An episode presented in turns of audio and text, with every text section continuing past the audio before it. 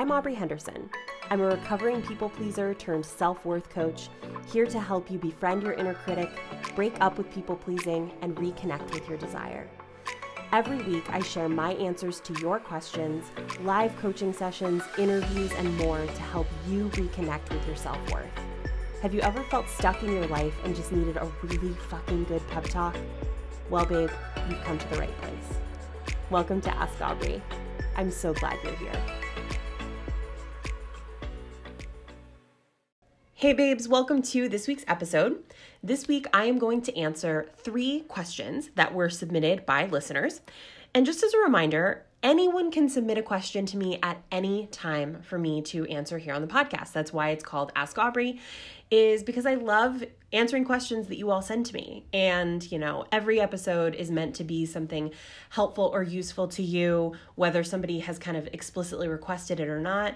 But some of my favorite stuff to talk about are the actual questions that you all send in to me. And so there are a couple of different ways you can do that. You can find me on Instagram. I will um, put my Instagram handle in the show notes, but it's Aubree, A, four H's, B R E E. You can send me a DM on Instagram. Um, you can send me uh, an email that's hello at aubreehenderson.com. There's also a contact form on my website. So if you go to aubreehenderson.com, there is a contact form that you can fill out. Um, and also, another fun thing that we'll get to hear in this episode actually is that you can send me a voice memo. So if you go to anchor.fm slash Aubree Henderson, all one word, Aubree Henderson, uh, you can actually submit a voice memo. So your voice asking the question, which is really cool. And so we have one of those actually that I'll answer today. But any of those ways you can submit a question to me and I will answer it here. Whatever it is that you want to ask, um, I mean, I'm willing to willing to talk about pretty much anything that you want to know. So please, as always, send me a question, send me a topic that you want me to talk about, even if you don't have necessarily a super specific question, because this podcast is for you it's for the folks who listen and you know hopefully to help support you in the things that you're working through and you know really help you to live your best life. So with that today we are going to hear a couple of questions that were submitted. Um, they're very different questions but they do all kind of fall under this big umbrella of folks who are navigating boundaries or asking for what they need or just challenges in relationships. And so this first one is like i mentioned a voice memo that was sent in. So let's listen to this first question. Hi. Okay, I have one minute. My name is Christina Suazo. Uh, I'd love to hear more about setting boundaries with roommates. I think it's super relevant, especially now with COVID when there's a lot at stake. Your roommate becomes your world, and it stirs, and people's needs are different now too. Like, we were out of the house a lot, so I didn't realize how much I need peace and quiet, um, or what have you.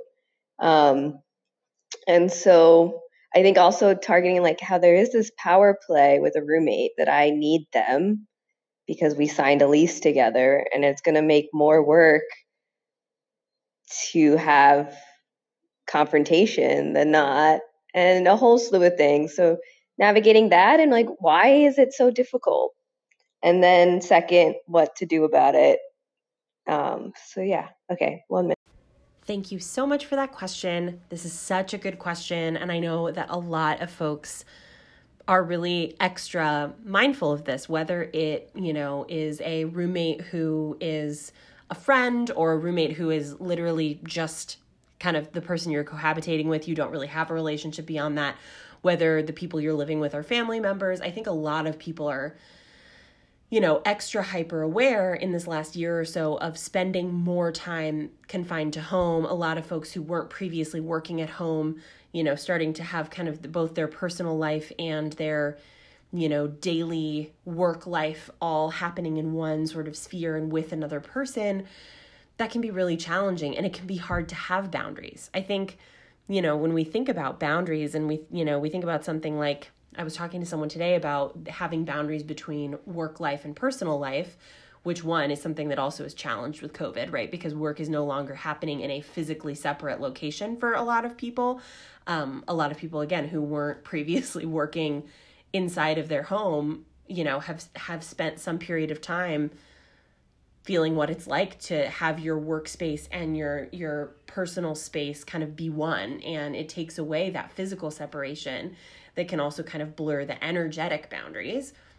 And i think that that is something that can be really true and really difficult with roommates is that you know when you live with somebody it is difficult to create boundaries because you think of like your personal private space as being a lot of the time your home or your kind of your own private part of your home. And when somebody shares that space with you, it can be really challenging to create the boundaries. And I think, you know, something else that you get at in your question is this idea that, you know, there is a sort of need that you have for your roommate if they're somebody who, you know, you've signed a lease with, they're paying a part of the rent. And so, you know, oftentimes when we're living with a roommate, it's because we need multiple humans to be contributing to the cost of living somewhere. And so there is that sort of degree to which, you know, you want to avoid confrontation, not only because, you know, confrontation is often unpleasant, um, especially if you're here listening to my podcast. If you're somebody who is a people pleaser, who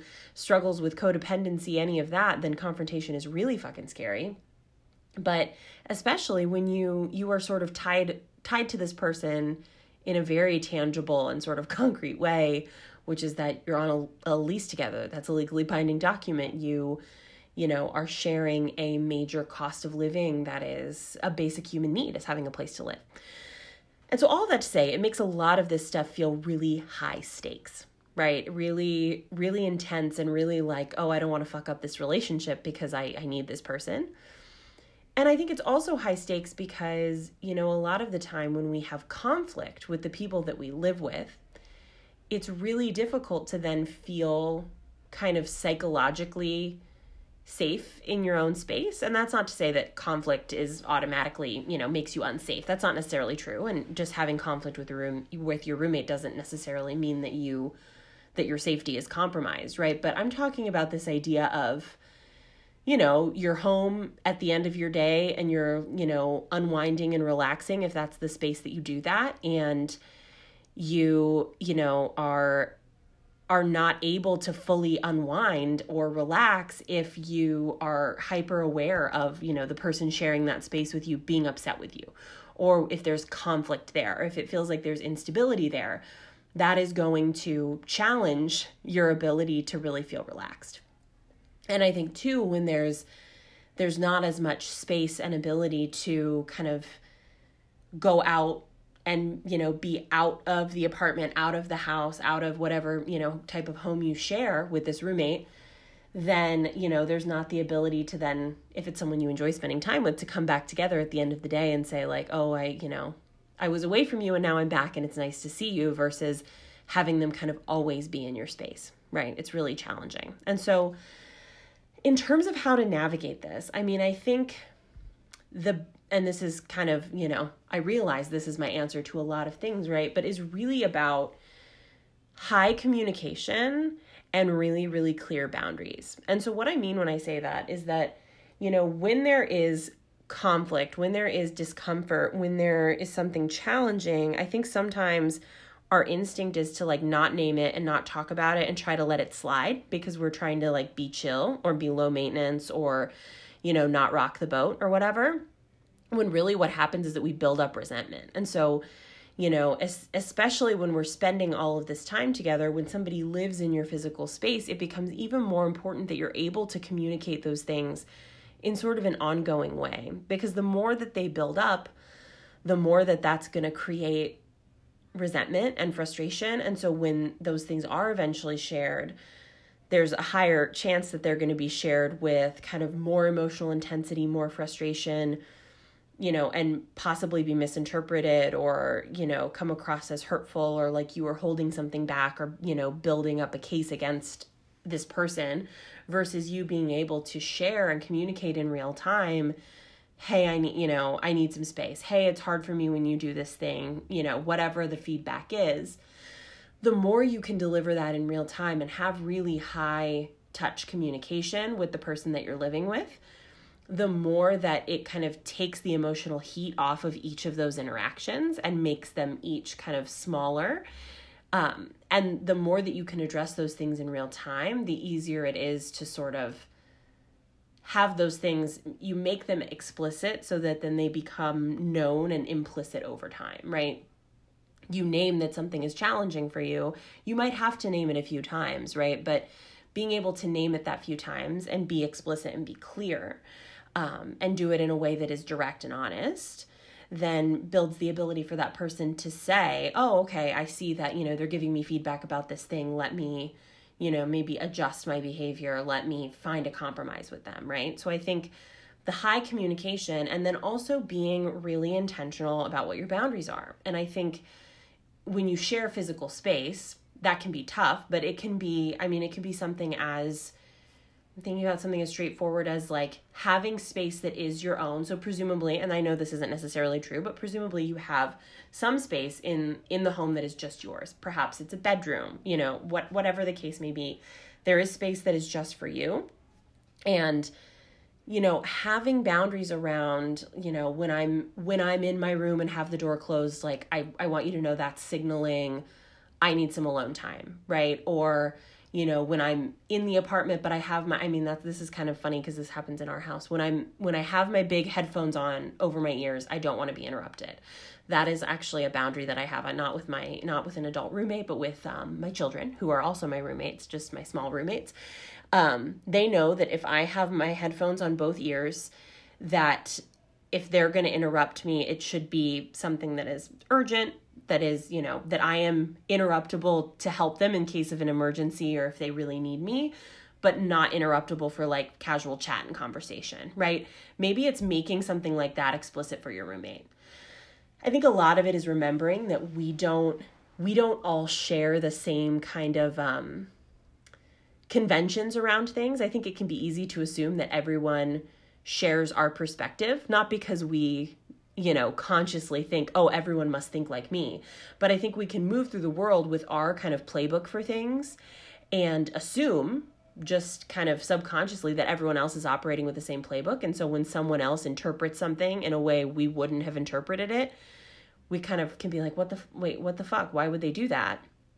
When really, they are just operating kind of from their own playbook. And when we don't make things explicit, then we risk that things are going to be misinterpreted that someone else is not is going to think that they're doing the right thing by you know treating us in a certain way or you know approaching us in a certain way in our space when really we wanted something different from the beginning and we can save a lot of challenge and a lot of conflict by having high communication and by being really explicit about those things. And often more explicit than we think we need to be, right? So you may not think that you need to say to your roommate, hey, when I'm wearing my giant over the ear headphones, I'm trying to have some time with myself and would prefer not to be interrupted unless it's an emergency.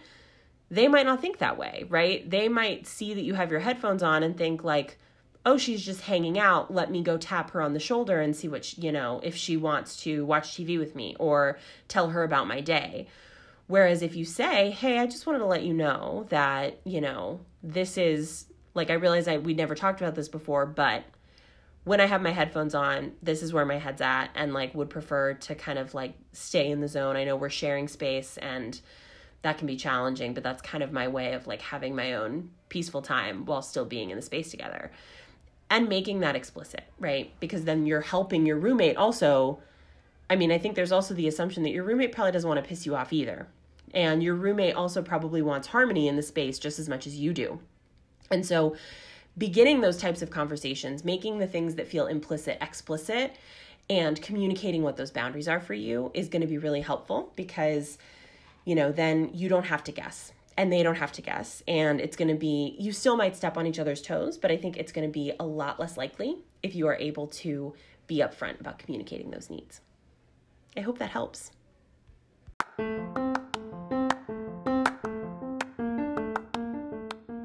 Ask Aubree is supported by Eliza and Wyld.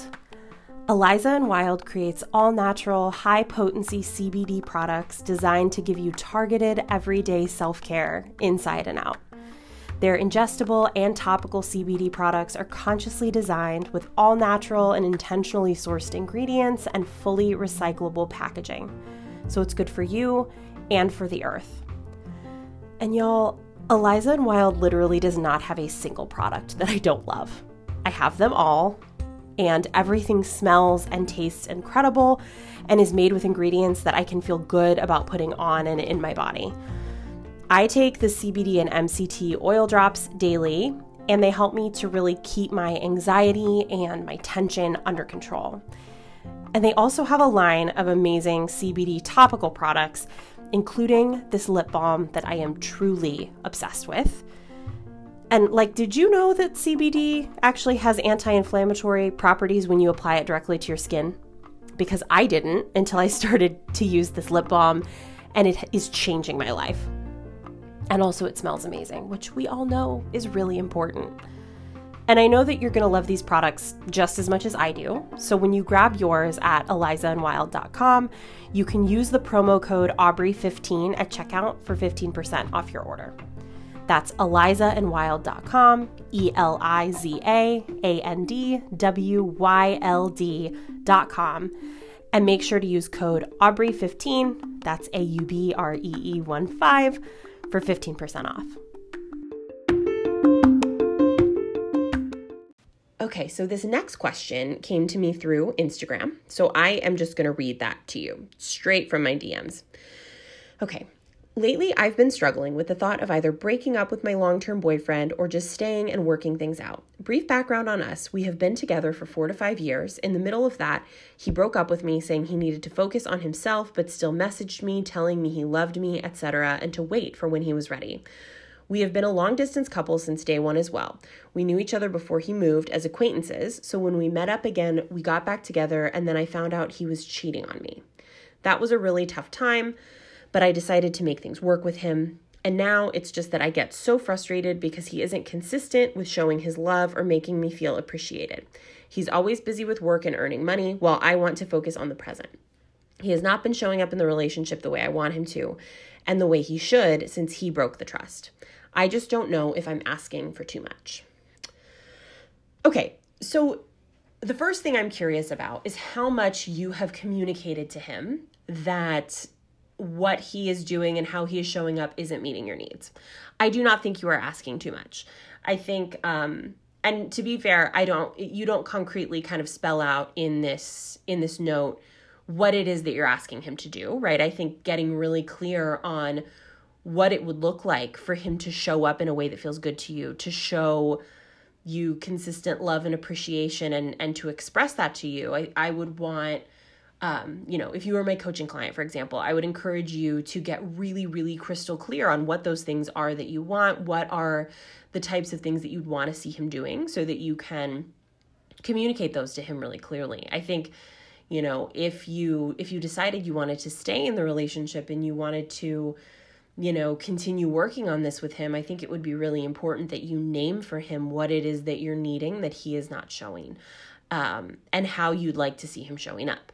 I think, you know, you name that you feel like because he he broke trust and presumably, you know, when he when he cheated on you that um because there was there was dishonesty presumably that that that broke trust and that there's a feeling from you that he should he should be working extra hard to rebuild that trust and to show you love with a lot of consistency and and being expressive. And I think that is perfectly reasonable for you to want. I also think that it is important to make that need known and to make that desire explicit. If there are things that you want to be seeing from him, there is absolutely nothing wrong with and I think in fact it's it is really important that you do name those things, right? And you can ask for those things. And I do not think that that is asking for too much.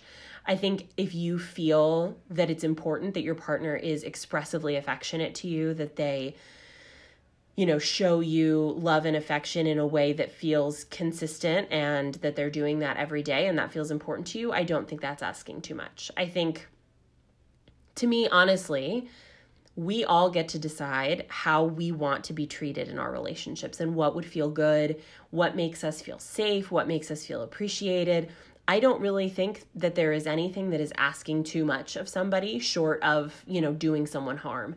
And what you're describing here and wanting your boyfriend to be affectionate with you and to show you love, um, that on the face of it, without knowing much more detail than that, that does not sound like you are asking too much. Um, but that is all to say, that's all with the big caveat that we get to ask for the things that we want, and the people we're in relationship with get to decide whether they're willing to meet that need or not. And that means that they always have the option of saying, like, no, I'm not willing to do that, right? And, you know, for your boyfriend, it sounds like from what you've described, and again, I don't know if you you may have had these conversations with him and he's not willing to do that. Um, but I think the only way you could know that is to have that conversation. It sounds like, you know, something you said about him is that he is really focused on work. He's really focused on making money. And for some folks, that's part of how they show love and how they show care is through things like prioritizing work and income to help, you know, themselves and their close others to have financial stability, right? That's not everybody shows love and care in the same way. So that could be something that's happening. And again, if you have a conversation with him about that, that may be something that reveals itself, right?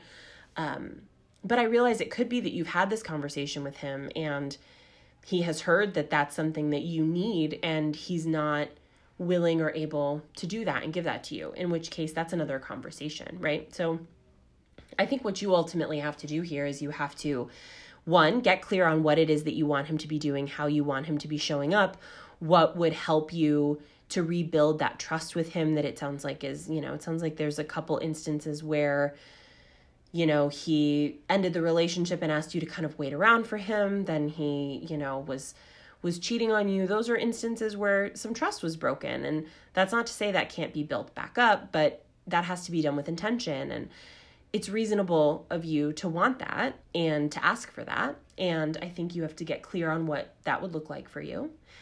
And then from there, you have to be willing to have the conversation with him if you haven't already. And then, you know, it either will be that he is willing to, you know, step up and show you love and care and affection in the way that that you would like to be treated and the way that you most would be receptive to receiving that from him or it's going to be that he's not able or willing to do that. And then you have to decide am I okay continuing in a relationship where my needs are not being met? And if you were my client and you told me that you were okay with continuing in a relationship where you were unhappy and your needs were not being, being met, I might challenge you on that. Um, because I do think that everybody deserves to be in a relationship where they feel valued, where they feel that their partner is making an effort to care for them in the way that they best receive it. And that if your partner is not willing or able to do that, that does not mean they're a bad person. That does not mean we have to demonize them, but it might mean they're not the right partner for you. So get clear on what it is that you want from your boyfriend. If you're willing to, have the conversation with him, make that really clear to him. And then from there, he will decide whether or not he's willing or able to meet those needs. And if he's not, then you have a decision to make. And you're not asking too much. You're really not. You're not asking that much at all. You deserve to be treated the way you want to be treated and to feel the love that from your partner in the way that you want to feel and receive love. Okay? This last question comes from the contact form at my website. So if you go to aubreehenderson.com, you can scroll down, you'll find a cute little contact form that you can fill out um, with any question you have, and it sends it straight to me, and I can answer it on the podcast. Um, this one is a little on the longer side, so I'm going to pull out some key points and kind of paraphrase rather than reading the whole thing verbatim. But this person is basically asking, How do you deal with someone you highly dislike? Um, I have to deal with my boyfriend's brother's new girlfriend. So it's it's her boyfriend, the question writer's boyfriend. Um, his brother has a new girlfriend and, you know, we got into a physical fight on New Year. She told me I was being a bitch and to mind my own business, all because I asked them to join the party instead of sitting on the couch. Um, there's an anecdote here about this um, the girlfriend calling the question writer a racial slur, which I'm not going to read and repeat, but that is so not okay, obviously. Um, my boyfriend's brother tends to pick shitty girlfriends. Um, he puts up with anyone's bullshit, and now I'm stuck with her. Um, I've been dating my boyfriend for five years. She has been with the brother for three months and is already moved in with his parents with her child. My blood boils even thinking about her. I don't want her apologies because those racial slurs were said, and I can't easily forgive that. Um, the boyfriend already told the brother, you know, he doesn't want to talk to her anymore. The brother came back and said, you know, she was acting that way because of her mental illness but I know about mental illness. I struggle with it as well, but I don't I don't blame blame it for my behavior. Any tips? Ooh, this is hard and I think you know there there is some stuff here particularly that you know it sounds like there's name calling it sounds like you know you mentioned she called you a racial slur that is beyond not okay and so it sounds like for you there's not you're not looking for apologies you're not necessarily looking for reconciliation and i think that's okay i think recognizing that you're in that place where a really hard boundary has to be set is okay and it sounds like you're um it sounds like your boyfriend has already kind of done that with his brother, has set a boundary and said, you know, I, I don't want to interact with her, which is great. And I think it's great to be able to recognize that and be able to name it. And I think sometimes it can feel hard to do that. And so the fact that your boyfriend is having that conversation with the with his brother and saying, Hey, I, I'm sorry we can't we can't be around her is good. And I think the key here really is going to be about boundaries. I think it's tough because, you know, as you mentioned, and it sounds like there's some frustration and I imagine some backstory with, you know, family dynamics that come into play and that she, you know, has moved in now with, um, it sounds like with your boyfriend's parents potentially. And so she's around. I mean, if you're hanging out with your boyfriend's family, it's it's likely that she's going to be there. But i think ultimately what you're you're going to need to do is decide what your boundaries are going to be that you know maybe maybe you're and i don't know what your the specifics of your situation look like. Maybe it's possible for you to say you're not going to interact with her at all.